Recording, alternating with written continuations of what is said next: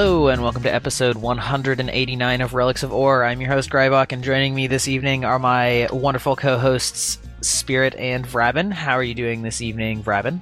I'm doing pretty well. I'm glad to be here as always, and we got some exciting stuff to talk about this uh, this show, this episode. We do indeed, and it's been a busy couple of weeks, which is why we haven't gotten anything out sooner. But I'm actually kind of glad because the news came out towards the end of that couple weeks. So, anyway, how are you doing this evening, afternoon in magical upside down land spirit? Uh, wonderfully, actually. It's been it's been a good week for me. Excellent. That is always good to hear. So, to just jump right into things, I didn't think we were going to have much to talk about this episode other than vague pack stuff, but fortunately, before we managed to get around to recording it, uh, they gave the teaser and started having press do release info about episode two of season three of Living World. I don't know why that's so hard for me to get all those words straight right now. Um, but yeah, so we get to go back to the Fire Islands, and I think we are all super excited about that. Uh, who wants to start off? Can I start off with like complete uh, tinfoil hat stuff? Uh, go for it. I'm hoping since we've heard that there's Skritt there, and in one of the trailers, like an awesome piratey Skritt. I'm hoping that somehow, you know, Rytlock has been there, and they tricked him into thinking that they gave him um, Rurik's sword, but they're keeping Rurik's sword, and we find this out. that would be that would be pretty great. Um, I think it would be funny if these Skritt were all Skritt that abandoned Lion's Arch because they, you know, sensed bad stuff was coming and they like boarded one of the pirate ships in Lion's Arch of Ye Old, and this is where they ended up.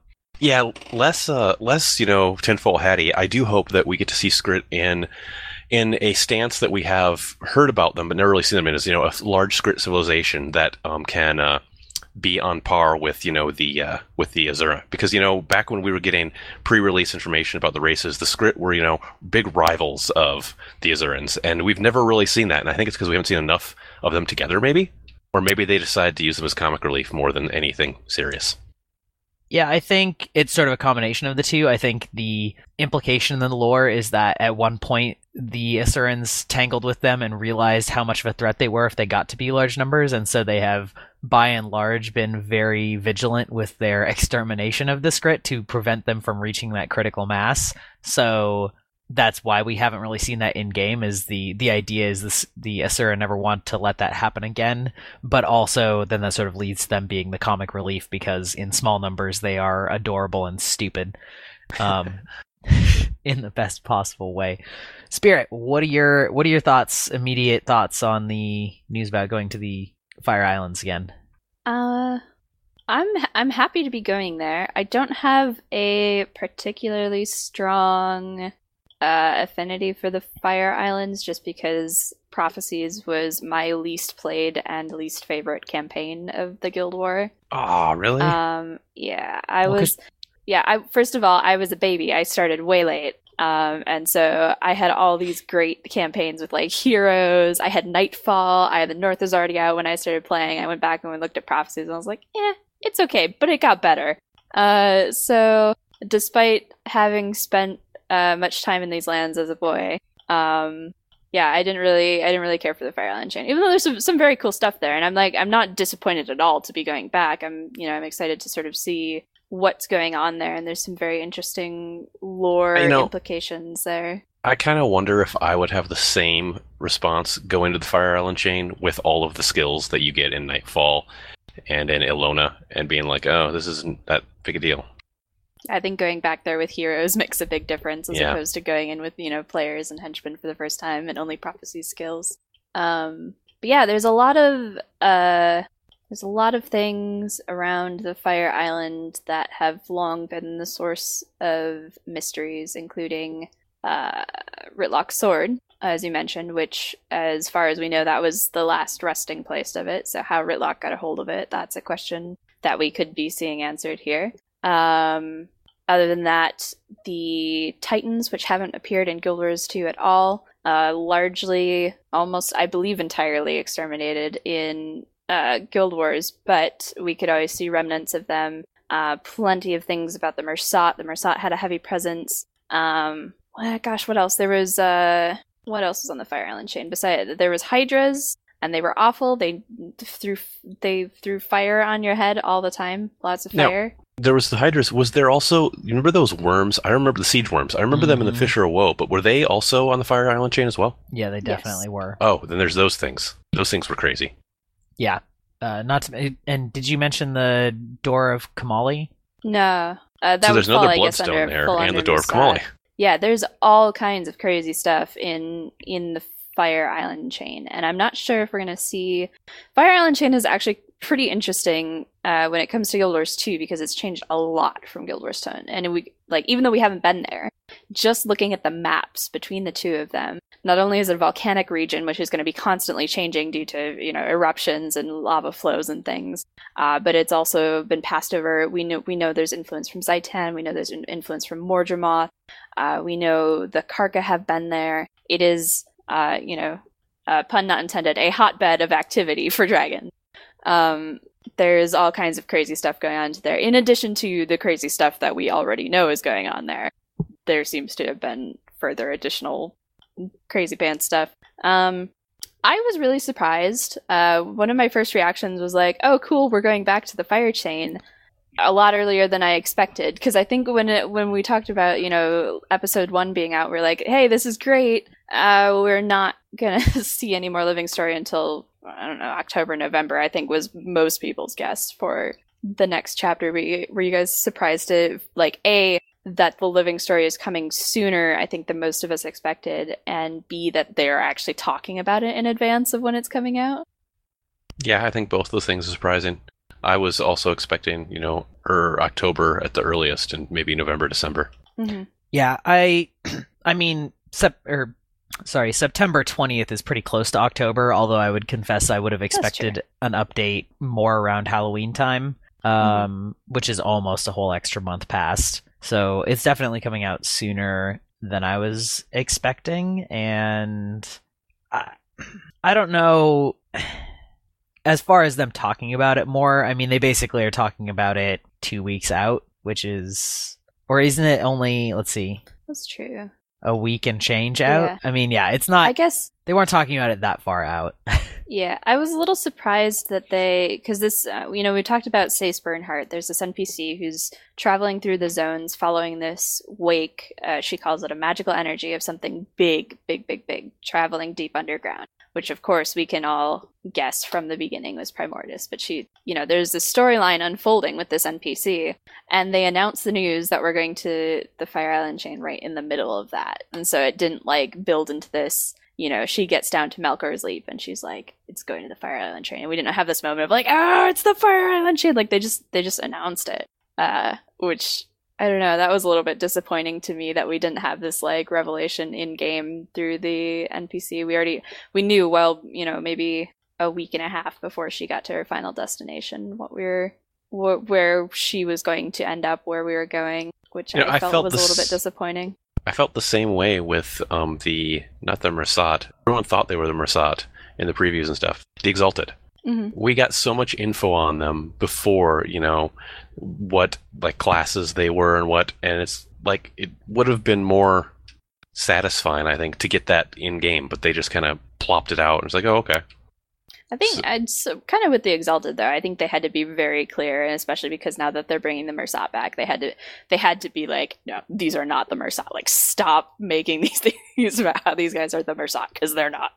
Yeah, I mean, that's sort of. I mean, that sort of begs the question, though, of like, why did you design them to look so much like Jade armor? Mhm.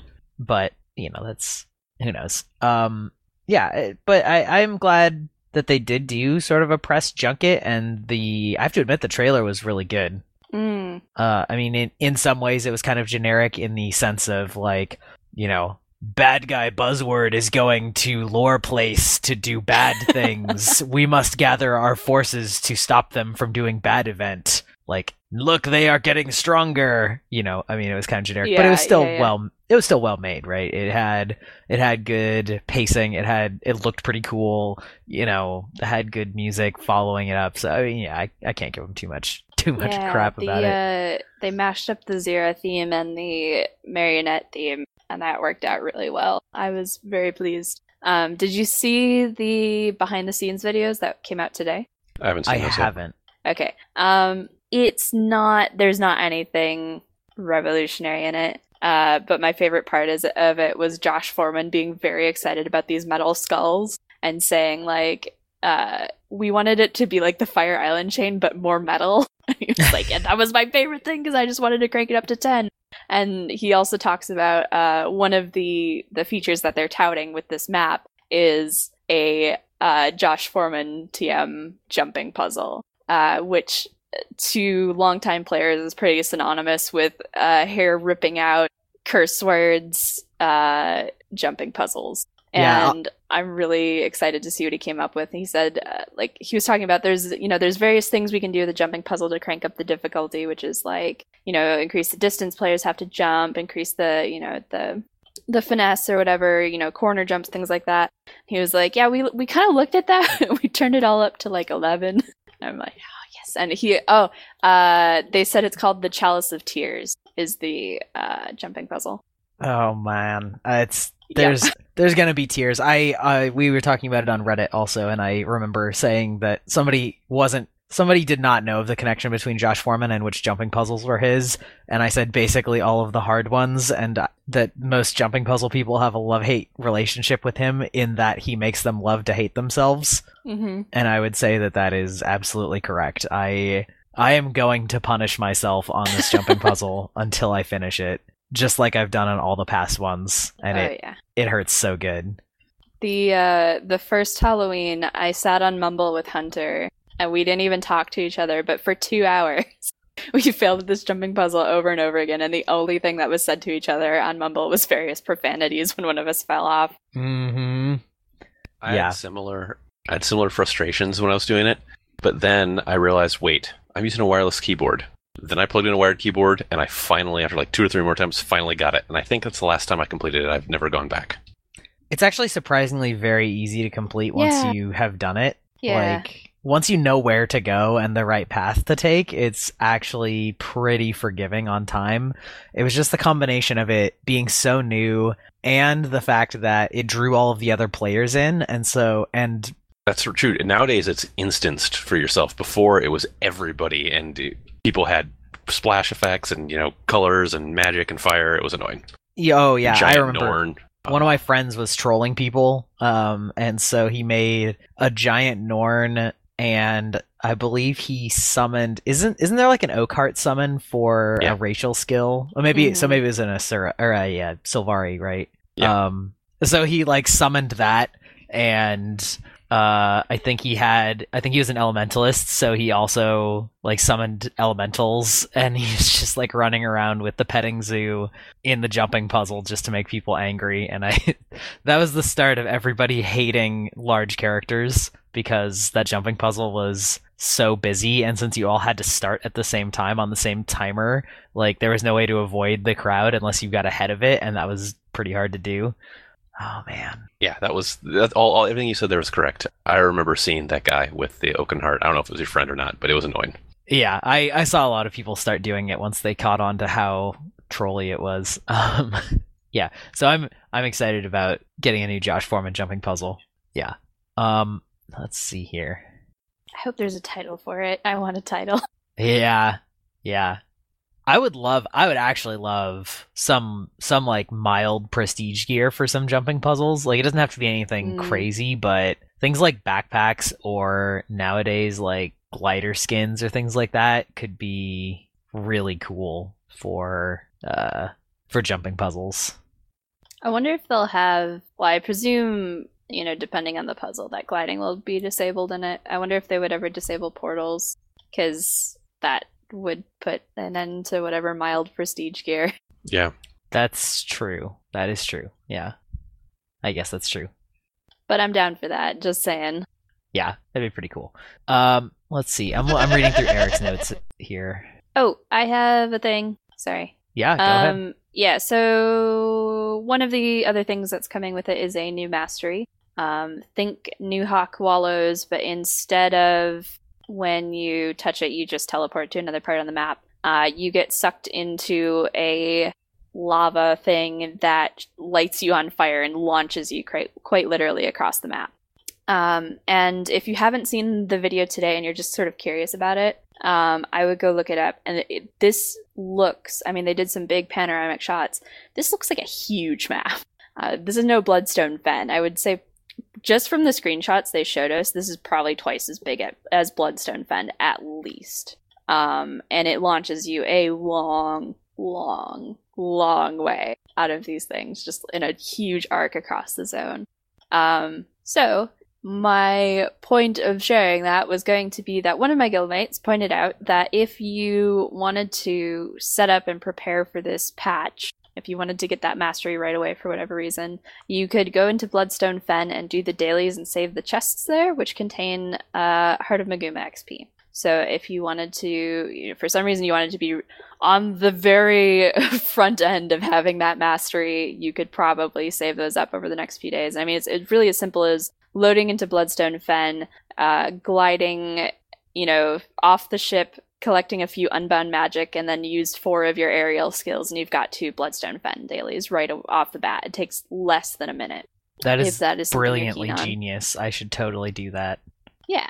I hadn't even thought about storing up those chests. Me either. I don't. Yeah, I don't think about it because I've I- I'm maxed out on my masteries. I've got extra mastery points. When a new one comes out, I just play whatever the new thing is and uh, you know get it within a in an hour or so. But some people like to be super prepared, so that's something you can do if you want to be right on the front of that. It's I mean for me it's just more one of those things that I've been getting a lot of those chests and opening them now versus a week from now really doesn't have any benefit. Hmm. But or rather opening them now doesn't really have much of a benefit per se, but opening them a week from now does, so I might as well, right? Sure. And also hang Yeah. on to your unbound magic because it's a season currency and it will almost certainly be used on Fire Island, whatever it's called. Ember Bay, is that the name of the map? Ember Bay. Cool. I think I keep getting it like mentally. I keep getting it confused with Embark Beach from ye olden days. Oh yeah. Isn't there also a World v World server, Ehmry Bay? Yes. Yes. Yeah. Stop making eBays. Stop. this is hot syndrome all over again. Yeah, there's a guild in World v World named eBay too, and they're on Ehmry Bay. yep. That's awesome. Oh yeah. I didn't tell you because I haven't seen you in a long time, Robin. I jumped What's ship that? from NSP. Oh no. Yeah, I where? Sea of Sorrows. I Oh, liked them too much. I told you guys they were my number one server ship. Like I loved Sea of Sorrows because I played in my time zone, and I liked uh, NSP because they were you know my friends from all the way back. And then uh, ArenaNet went and did server linking again and broke up my OTP of World v World servers, and now I had to switch servers. I'm disappointed in you. Yak's Bend is pointing all of their siege weaponry in I- your direction. Listen, yeah. Also, we're fighting Yak Bend, unfortunately, because I left. Listen, I left the matchup uh, during. Yeah, NSP was fighting Yak Bend, which Yak Bend should not have been in that tier. Probably should not be in the current matchup, uh, considering that they are have more than double our score. But I left NSP and I was like, ah, I'm getting out of here. I'm going to Sea of Sorrows, uh, where I don't have to be with Yak's Bend. And then they came the next week to shoot me in the butt with a million arrow carts and ballistas. It's all Did your you fault. see They just followed you.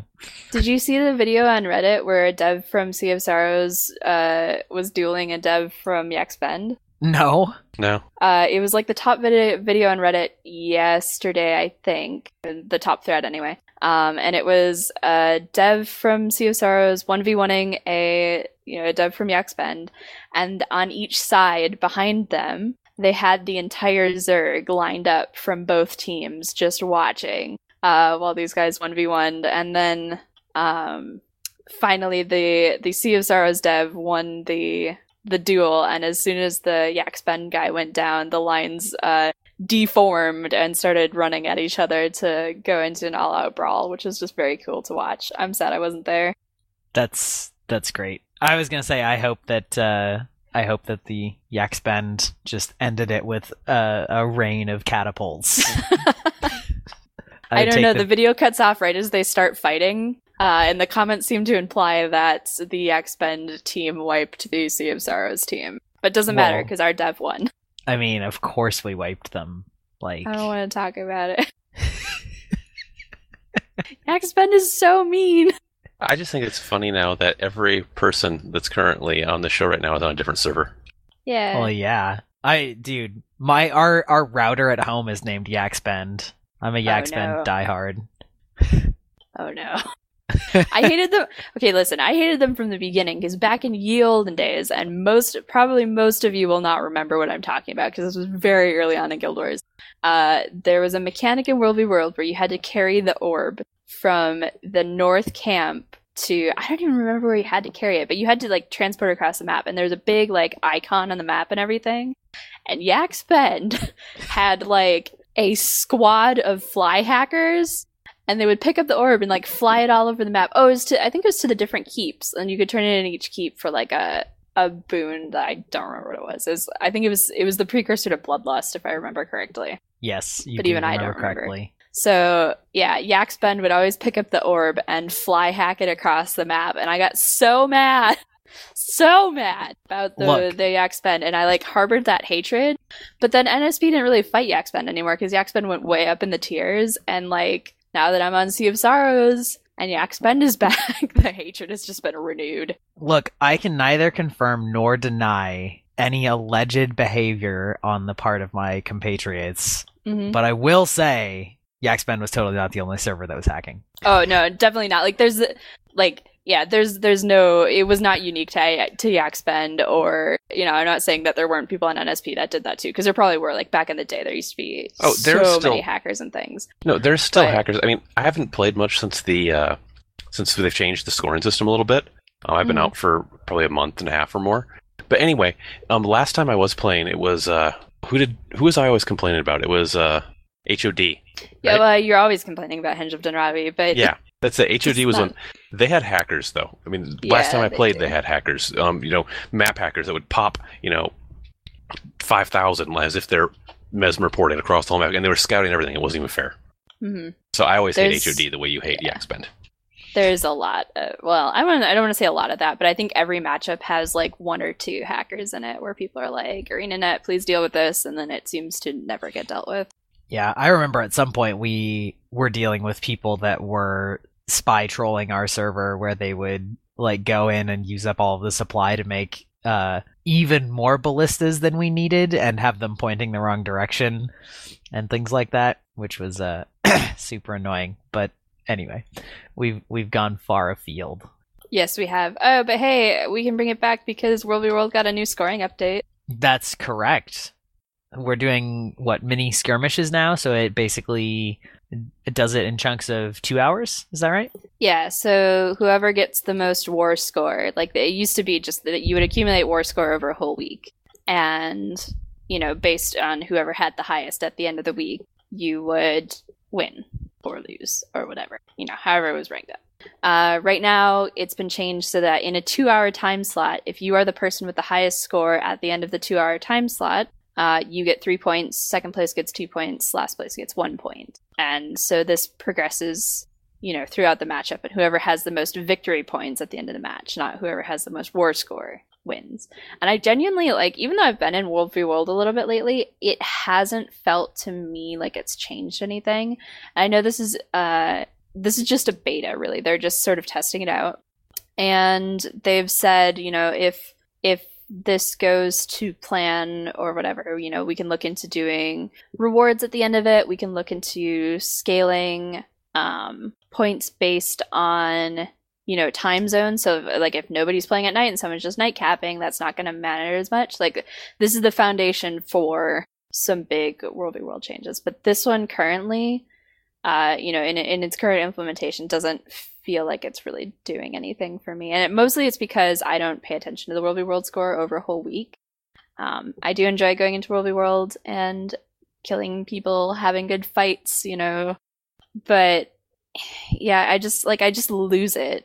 I wish I could say more because I've been the one on the show that does World v World more than you guys, I think. But I've just been so busy lately, I've barely played Guild Wars at all. So Yeah, fair enough. maybe maybe later on I'll get back into it and give you guys a Well, full yeah, report. I don't know. It's so like I want skirmishes. Like I hope skirmishes get rewards because I think that would change it for me.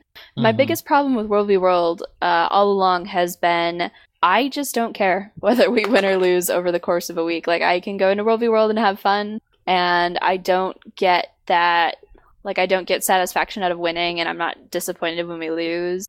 But if I had this sort of, and tournaments really worked for me where I did care, you know, how well my server did. And I was going in there and I was making an effort to learn World v. World tactics and get my ranks up and, you know, participate not only to get my own achievements, but to help the server because there was a defined time in which, you know, it mattered how well my server did, as opposed to, you know, just this happens all the time and, you know, whatever. Like it's just ongoing and I don't care, you know, how we're doing at any given point. Um, and so I'm hoping skirmishes can can bring that back that feeling to me where I do like I do care if we're winning in points or whatever. Like I I have some sort of sense of competition in World v World rather than you know hey look there's there's that other guy running over there let's fight cool.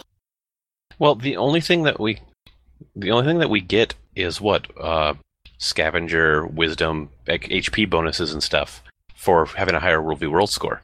So the World v World players don't get a real bonus from doing better in World v World, other than to say that I won.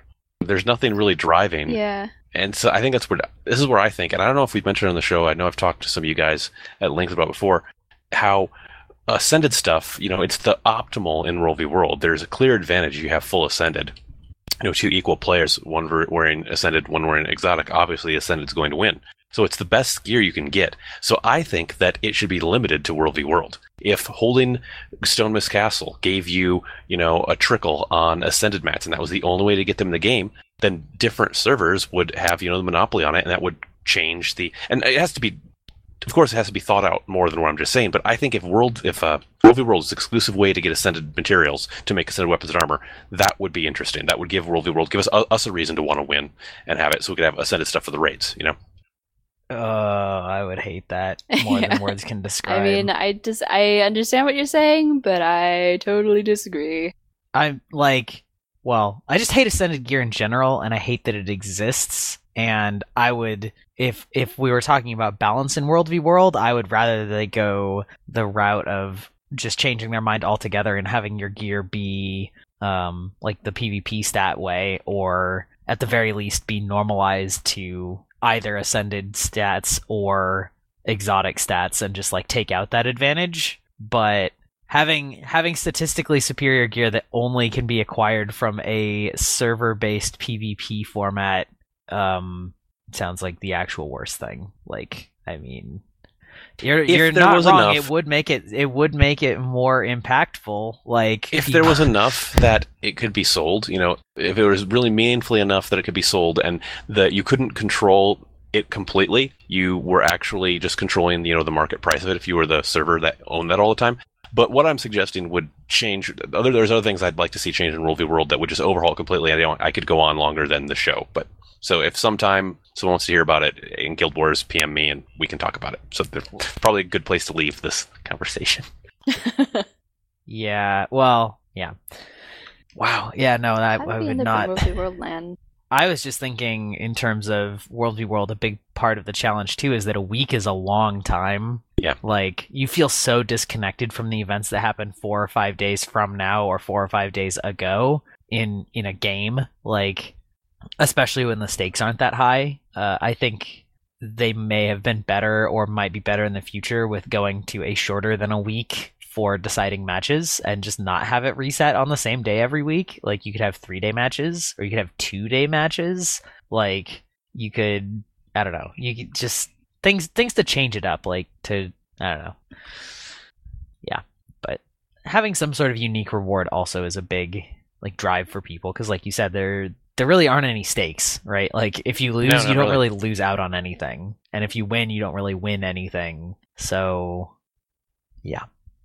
The biggest anyway. thing, just to oh, add to that, I guess, the biggest thing that I think they set out to change that um, us on NSP were really suffering over was the fact that you know we could do well during the day, but then we're small server, and at nighttime, um, HOD, for example, I'm just going to use them because these are my forever hatred have enough players that they just wipe everything out at night and we'd be back at square one in the morning. Where we could actually compete with them when we had our players, but they had multiple shifts. And I think that's something that we're trying to uh, address with this new point system and reduce the night capping, you know, woes that smaller servers have had. And I also know that, you know, the merge servers are supposed to help with that, but I don't know the result of that because I've been out of World v World, so I guess I hope it's doing that, but I don't know.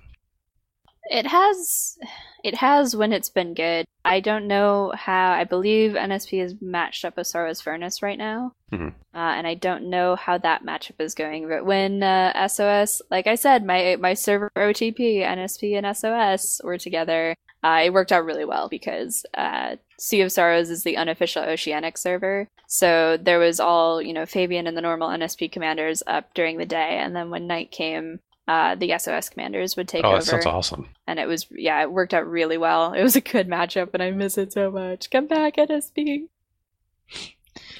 Uh, anyway, um, back to things that are coming in this update. We Yeah. are also seeing the return of hearts, Yeah, which I is wanted an to talk interesting about that. choice. Yeah, go But ahead. I just well, I didn't like me personally. I don't actually. I'm really indifferent on this. Okay, a lot of people had really strong opinions, and I'm like, yeah, okay. So hearts are a guideline of things to do in a zone. It says, you know, this point is where there are things going on.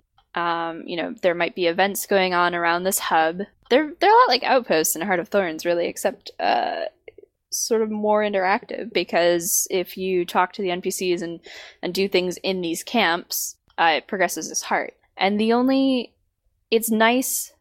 Let me back up. So these hearts, um, A, are the first time we assume this is going to be a level 80 zone. Uh, first time we're ever seeing hearts in a level 80 zone. And second of all, they're repeatable, um, which has not ever happened in the game before. So there's sort of two new things there. Um, oh wait, no, not first time for hearts in a level 80 zone because Frostgorge has it, but an exclusively a level 80 zone. I believe it is the first uh, Yeah, I think you're right. yeah anyway um it depends how much i care about this really depends on whether there's an incentive to do hearts multiple times or not. Uh, because if it's just like you know i go through you know a zone for the second time with my friends you know she gets back into the game and we're, we're playing again. And i i just want to play a character that i've already played on Love island or uh not Love island. Whoops family podcast. I just, there's so many fire things. Uh em- ember bay. Yes. I made it back around to the right one. Um yeah if it's just like the second time i've been there and i can just passively get credit like i just i just don't care about heart rewards enough to care that they're repeatable essentially. Like i don't i don't give a hoot about map completing again because even if um hearts are repeatable points of interest and stuff are not. So i imagine that you can't complete a map again. It's not like you can just map complete in the sense of getting that exotic and those crafting materials and the transmutation stone or a black lion key multiple times on one character. I feel like that's not going to happen, and I don't have any basis for that. It's just I assume that's how the system works. Um, and if the heart rewards are as bland, which is a disappointing word to use for it, but you know, bland as Corteria, then I don't give a hoot about redoing the hearts. But I do what I would find annoying, and I hope this isn't the case, is if um, I complete all the hearts on one character and say uh, there's crafting materials like a new type of food, lava biscuits or something, uh, that this heart heart vendor sells. And I need them for a crafting recipe. And the next time, you know, I complete this heart, go off, and a month later, I need lava biscuits because they're the new hot consumable for raids and I go back to the zone and I have to do the heart again to pick up the lava biscuits. And then like every time I want to craft them after that, I have to go do that heart again. I would find that so annoying. So I hope uh they're sort of repeatable for the sake of having content to do rather than an annoyance. A grind for sense? items or whatever. Yeah. Uh, yeah, that that's pretty much how I feel about it. I think I think you're likening them to outposts was a good one, and what I'm sort of hoping that they will be. Um, mostly just because part of the problem with outposts is if you aren't familiar with the maps, it's hard to find them sometimes, or to like really recognize them just looking at the map. Whereas a heart is a little bit more visible from anywhere on the map. So if that's sort of their implementation ideal of having a type of repeatable content that's on your own schedule rather than being on some random timer. Like that's pretty cool. If it turns into yet another daily reset like resource gate, uh that'll be less than cool. Yeah, I agree with that. Yeah, I don't. I've got so many. I'm so tired of daily things in Guild Wars 2. They really, really irritatingly We've got a few of those, tired. don't we? Uh, yeah. I mean, all the so all the ascended mats. It's like you know four or five things there.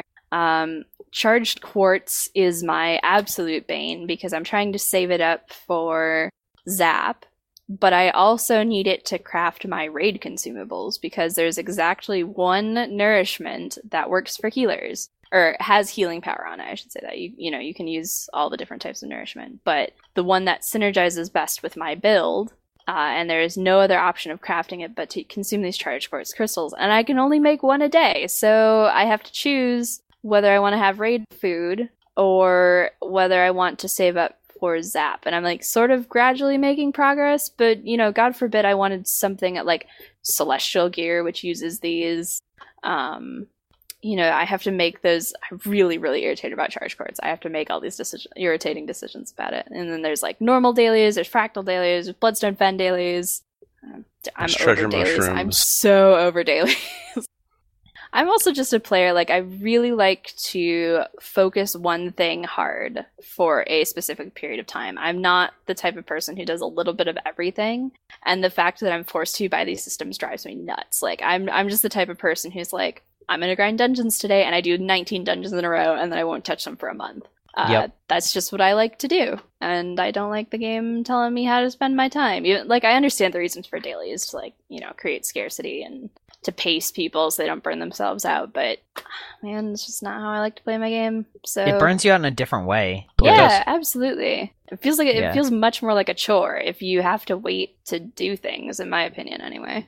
Yeah, that's with that. exactly what it feels like. If it makes it feel like a chore. I've I've gotten so used to dailies being in every game all the time that it started to become a turnoff in every game, It- like not just Guild Wars, every game out there, and it's part of what killed. It's part of like what killed Destiny for me is like daily bounties being such a source of experience and feeling like I had to do them every day because like I just didn't. It was such an opportunity cost to not do them hmm and it's like but then as soon as you were done with them it's like well i could keep playing the game but like if i spent the same amount of time doing it tomorrow i'd get way better rewards because that'll be after a daily reset again and yeah, it just Yeah. uh There are definitely like I understand the reasons for them, like I said, the scarcity, and then also like uh, obviously they're very good at getting players to pick up the game another day, which is like is a huge thing to get people to log in because if people log in, then they'll spend 15 minutes in the game, and like there's this whole thing about you know retaining players. I get that, but oh man, as a as a player and now having this in every game ever, every game that's out right now, it's exhausting and I hate having them vie for my time. And oftentimes, like you said, oftentimes I'll drop games because, especially if they have dailies that feel compulsory, because I don't have time for your nonsense.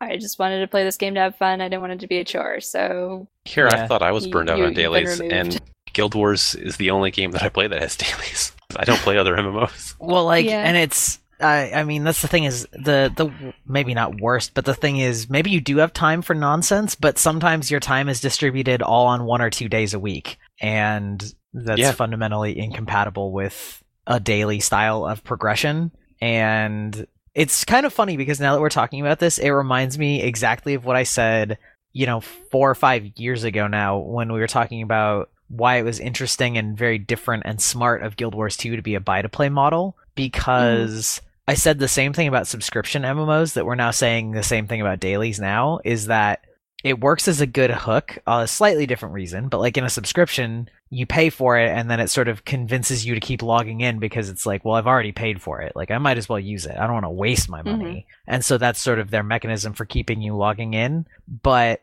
the problem with that is once you finally get to that point where you've had to make a conscious decision to say it's not worth my money to keep subscribing, you very rarely come back because you've already decided that it's not worth spending money on. And like very few things will convince you to go back to deciding it's worth spending money on once you've stopped doing it. Um, and that's kind of the same with a lot of games that have a lot of daily stuff is you do it and it's a strong hook for a while. Uh, but eventually you get to that point where you start saying, I don't care enough about this daily to actually do it every day. And then pretty sure soon it becomes, well, now I'm only playing twice a week. And now that I'm playing less, I kind of care less. And then it's like once you sort of break that hook, it becomes almost an inverse incentive when you think about getting back into the game and you're like, well, I don't have the time to commit to doing dailies anymore. Um, at least that's what I found with a lot of games. Or if Yeah. you start playing and you don't do the dailies, you're like, oh, I'm having fun. You're like, oh, but I can't do this because I'm not logging in every day.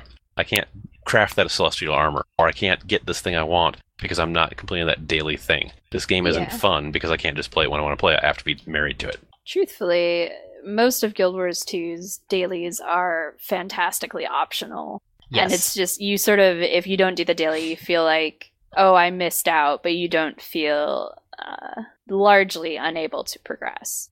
Um, the, there are certain instances, like especially charge quartz, like I Ascended have, I armor do and have an charge quartz, though, are like that. But but at least Yeah. with Ascended, you can buy the materials That's from other true. people.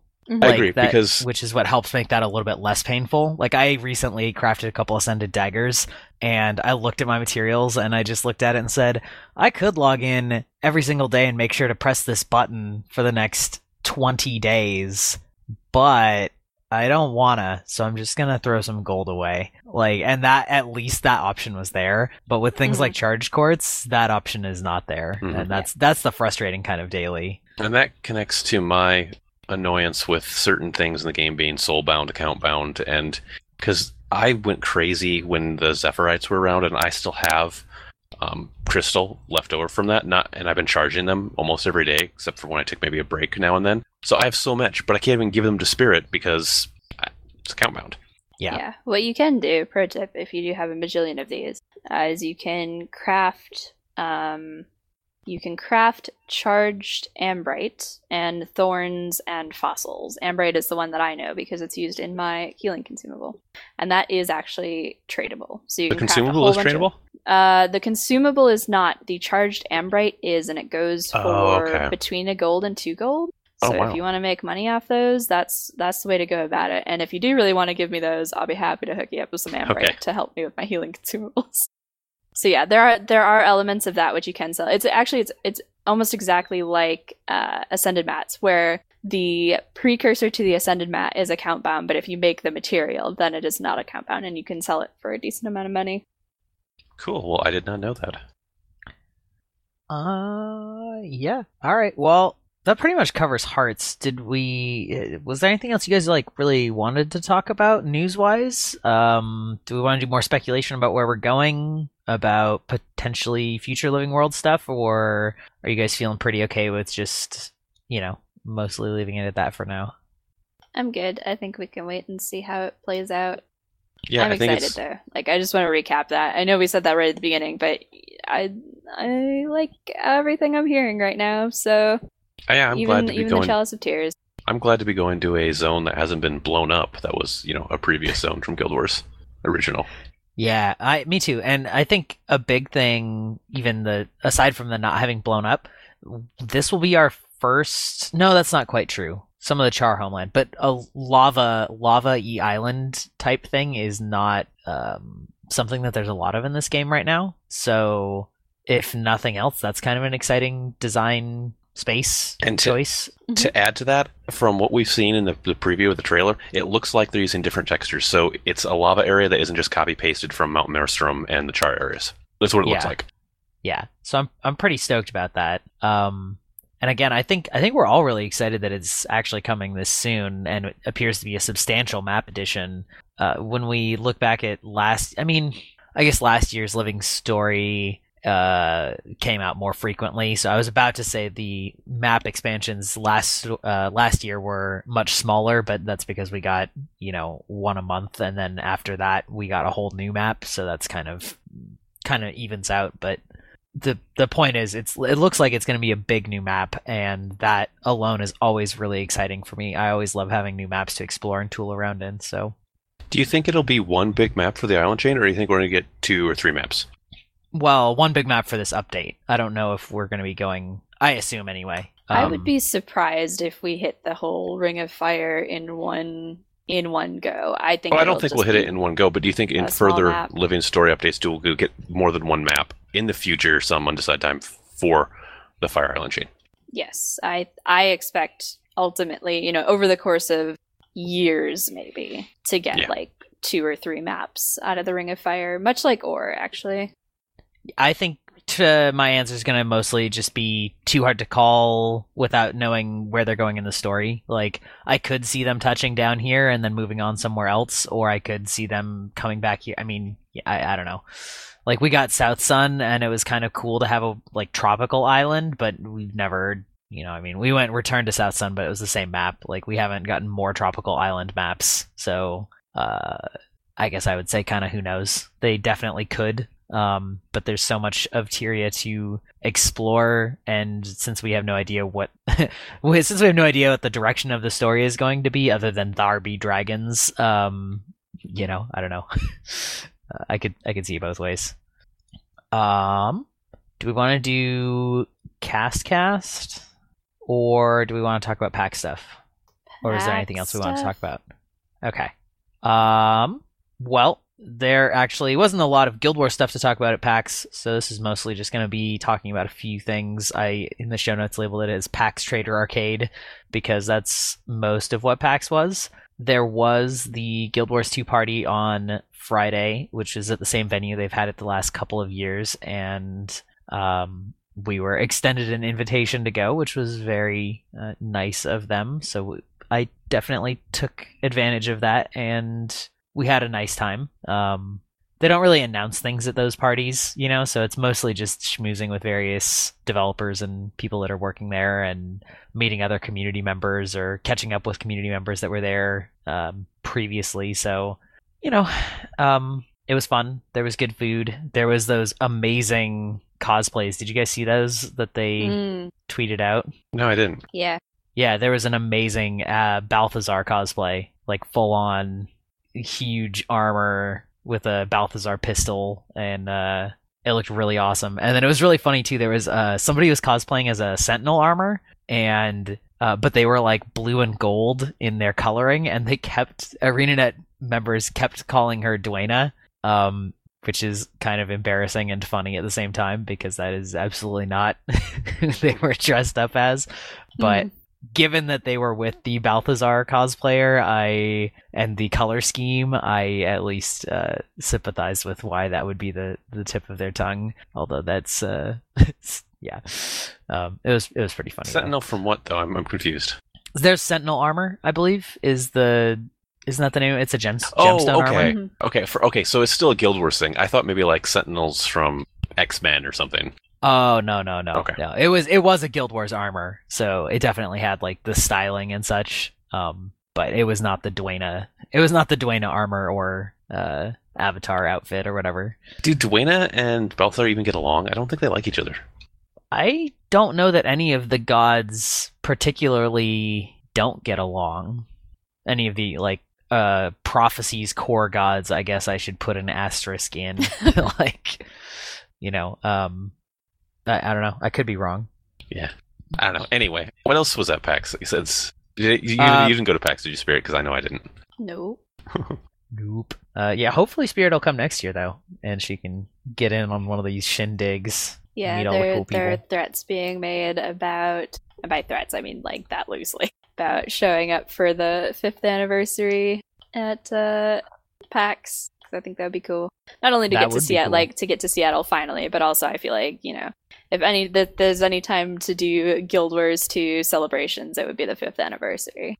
Sure. Yeah, I'll give you a thumbs up for any reason to get you over here to visit. Hmm. Um, yeah, so I would say uh, I spent most of my floor time at PAX on in the indie area, which is not usual for me because I typically there's there's sort of too many indie games for me to pay attention to any of them most of the time, but I was not super thrilled by a lot of the stuff on the main show floor, and Opt was with me, and he was really into the indie stuff. So I definitely saw a couple games there that I'm actually keeping keeping tabs on going forward. Um, there's one called Monsters and Monocles, which is a twin stick shooter. Um, which is one of those like top down where you move with one stick and then you use your other stick to aim and shoot. Um, and its sort of standout thing is that it has online co-op, which I have been led to believe is not a normal function for those games. So uh, being able to play that with your friends is pretty cool. It's in early access right now, and they seem to be adding content fairly regularly. So you know, keeping an eye on that. Um, there was also 20XX, which I had sort of heard about, but not really, and it is a procedural Mega Man X themed co-op game with online co-op, and that excites me in just about every way because I'm a huge Mega Man X fan. Um, and it looked really good, and I played some on the show floor and had a blast. So uh, I'm definitely going to be picking that up. and then let's see. There was Mages of Mysteria, which was a really interesting game. I don't know if it's actually going to be that great as a full game, but as a tech demo, it was really fun. Where you are a mage and you have this um, sort of like sphere grid almost, if that makes sense, if you're thinking in, say, Final Fantasy terms. And on each node, you can put modifiers to your spells. And so you can basically create custom behaving spells. And it really i think it really appealed to uh, almost everybody that i saw playing that game that was like experimenting with it a lot turned out to be a programmer because um wh- like one of the one of the things you could do uh to put in the grid was l- like literally an event handler. So there was like on tick and on on uh cast and on impact. And then you could whatever you tied to that it would then do a specific like you could have it do a specific spell on a different event trigger. So you could like do an on hit you do like an on hit event on your ranged orb spell that casts your AoE ground targeted spell at that target, and you could then like pick it from a list of any of the AoE ground targeted spells that you had made. So you could like do all these really weird combos, and it was really fun. It was a lot of fun to mess around with. Um, and then the last one was called Chasm, and it's well, go Wasn't ahead. there a 64 game that had something like that? Maybe not to the extent you're talking about. Did you ever play Quest 64? I did not, but I had a friend that did. I knew that's exactly what you were talking about. Yeah, Um, I think there was something similar in that which you could do with mixing your spell types, which was a lot of fun. That sounds cool. Was that just the was it just a procedural generator, or did you get to use the spells in like a dungeon or something? Is that the goal? Uh, no, yeah, you you uh the world I believe is not procedurally generated in that one. Um, but you got to like fully customize your spells that you used while you were adventuring in the world. Okay, cool. Yeah, that sounds it was really cool. Yeah, it was really cool. Like um, the spell that I ended up having the most fun with was uh, the there's four categories of spells, each mapped to a different button on a controller. Um, so there's like your self spell. So those are things like shields or things like that. There's your melee spell. There's your orb spell in air quotes. Uh, and then there was your I don't remember, but basically your ground target spell. And um, one of the examples, so like your orb spell basically just like makes an orb in front of you, but you can Mhm. attach like a movement to it, and then it'll basically turn it into a projectile orb. Uh, and so what I did was I t- used my personal targeted ability and put a movement chained into a teleport chained into an on cast cast explosion and so basically, what would happen is I would use my personal skill and it would make a giant explosion and teleport me like halfway across the screen and make an explosion when I landed there. And then I would have like a quick dash to the side after that. And it was just this like super fun mobility spell that I created. Um, yeah, I, there was all sorts of crazy stuff you could do. It was it was a ton of fun. Uh, so that was Mages of Mysteria, and then the last one was that was super noteworthy was Chasm, which is a roguelike Metroidvania style game with some sort of RPG elements. So you know, if you're familiar with those buzzwords, that'll probably tell you everything that you need to know about the game. it was uh, it was pretty fun. Also, there was Viking Squad, which I forgot to write in the show notes, but is sitting here. I'm looking right at it, which is a side-scrolling beat 'em up where you are Vikings, and it has really gorgeous art and it has online co-op. So that was uh, pretty sweet, but it's not out yet. So, uh, yeah, I would say that was. I would say those are my main highlight notes from PAX, aside from obviously seeing community members and friends from around the world and all that stuff. So was good times. I'm still jealous of your Charmander. Yeah, it's pretty great. There was a Pokemon merchandise store called the Pokemon Center, uh, and it was in typical Nintendo fashion woefully understocked. Um, I got there at noon on the first day of PAX, and they sold out their Snorlax plushies, which were about a foot tall. They were really adorable. About three people in front of me, I grabbed the last. Uh, they're like life scale Charmander, Bulbasaur, and Squirtle, so they're about like I don't know. They're a couple feet tall, so they're they're pretty big. Uh, I grabbed the last Charmander, and somebody right behind me grabbed the last Squirtle for the entire weekend, and they were sold out on the first day of PAX. Um, but uh, it's now adorning my living room, sitting on top of our amp. So you know, I made the right decision. Mm-hmm. But yeah, so that was that was our PAX stuff, um, which is basically just the giant Grybog monologue section, because I was the only one that went. Yes. Yes. Did you have a cast cast? I did. Well, I put it in the show notes. Sort of. Okay. I Did okay. you did you see it? It's the communal Dolyak sacrifice. Yes. Yeah, I figured that was cast cast, Mhm. sort of. Yep, I can do it. I think. Oh god, it's been a while. Hello and welcome to Castcast, a podcast within the podcast, podcast, other podcast, and the stylecast of other podcasts. This week on Castcast, we have a Dolyak sacrifice, uh, which is a little bit more cheerful than it sounds. I think. Um, a bunch of people got together and turned it into Dolyaks and gathered around the Mystic Forge and offered up sacrifices uh, to Anet. I believe- Didn't they all walk in and like get shot out or something? I believe so. Yeah. That's what it looked like from the from the photo, the screenshots.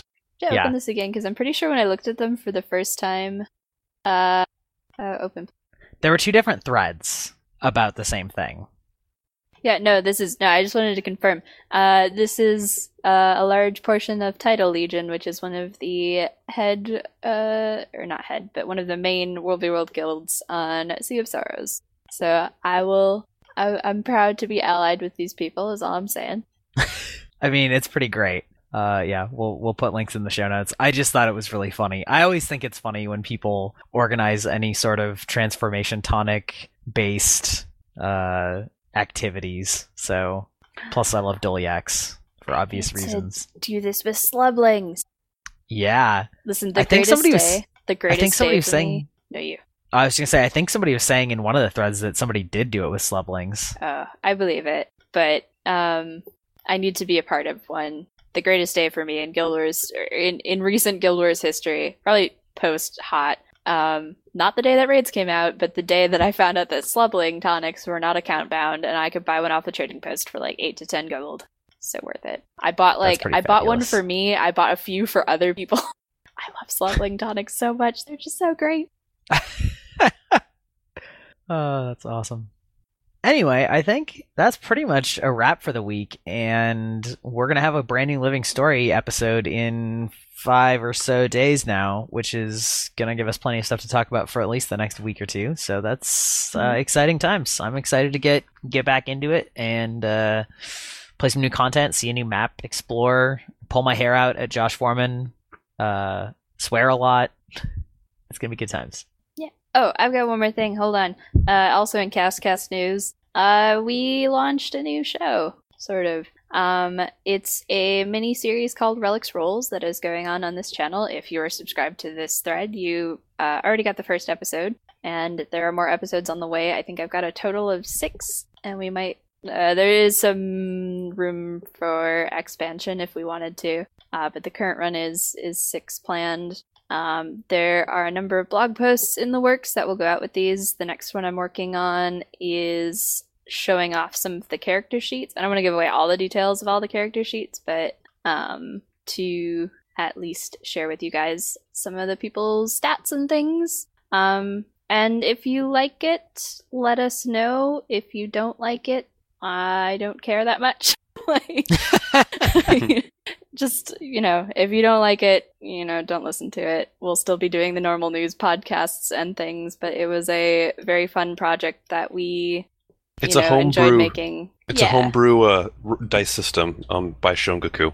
Um, he's put a lot of uh, work into it, and it's customized for. Uh, it's off of something he made customized for Guild Wars, and it's pretty cool. Um, there's a lot of experimentation, a lot of fun stuff. Um, I think there's um, what Crate and Lederhosen, yes leader which have little to do with the roll system and more to do with the quirkiness of RO.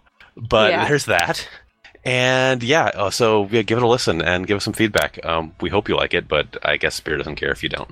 Yeah, I mean, you know, just don't send us mean emails because it's not going to go on forever. There's only going to be a few episodes of it, and I didn't want to like set up a whole nother thing for the few episodes that we were going to do. So, but if you like it, if a lot of people like it, I've been getting a lot of good feedback so far. That's made me really happy because I was a little bit nervous about putting it out. Uh, but you know, if you really like it, let us know, and if you don't like it, just hold on for a little while. They'll be gone, I promise. In one way or another, either we we start a new thread and we we go crazy with a new feed and we have a whole other show, or they just stop coming out. So don't be mean to me. I can't imagine anybody being mean to you, Spirit. I don't know. We live on the internet, and by we live on the internet, I mean the show lives on the internet, and I live in a place. uh huh. Sure. Nice save there. yeah, we are totally not digital fragments uh, pretending to be humans. Anyway, I think it's time to wrap up the show. Thank you, you two, for joining me this week, and thank you, everybody, for listening. We will be back next week. This has been another episode of Relics of Orr. If you want to get in touch with us, you can check out our website and forums at relicsoforr.com, email us at relicsoforr at gmail.com, or find us on your favorite social media site just by searching Relics of ORR. If you'd like to join us in game, you can send a whisper or in game mail to Spiritface, or drop us a note on Twitter or our website and say hi. Lastly, if you listen to the podcast on iTunes, feel free to leave us a comment and the rating you feel we deserve.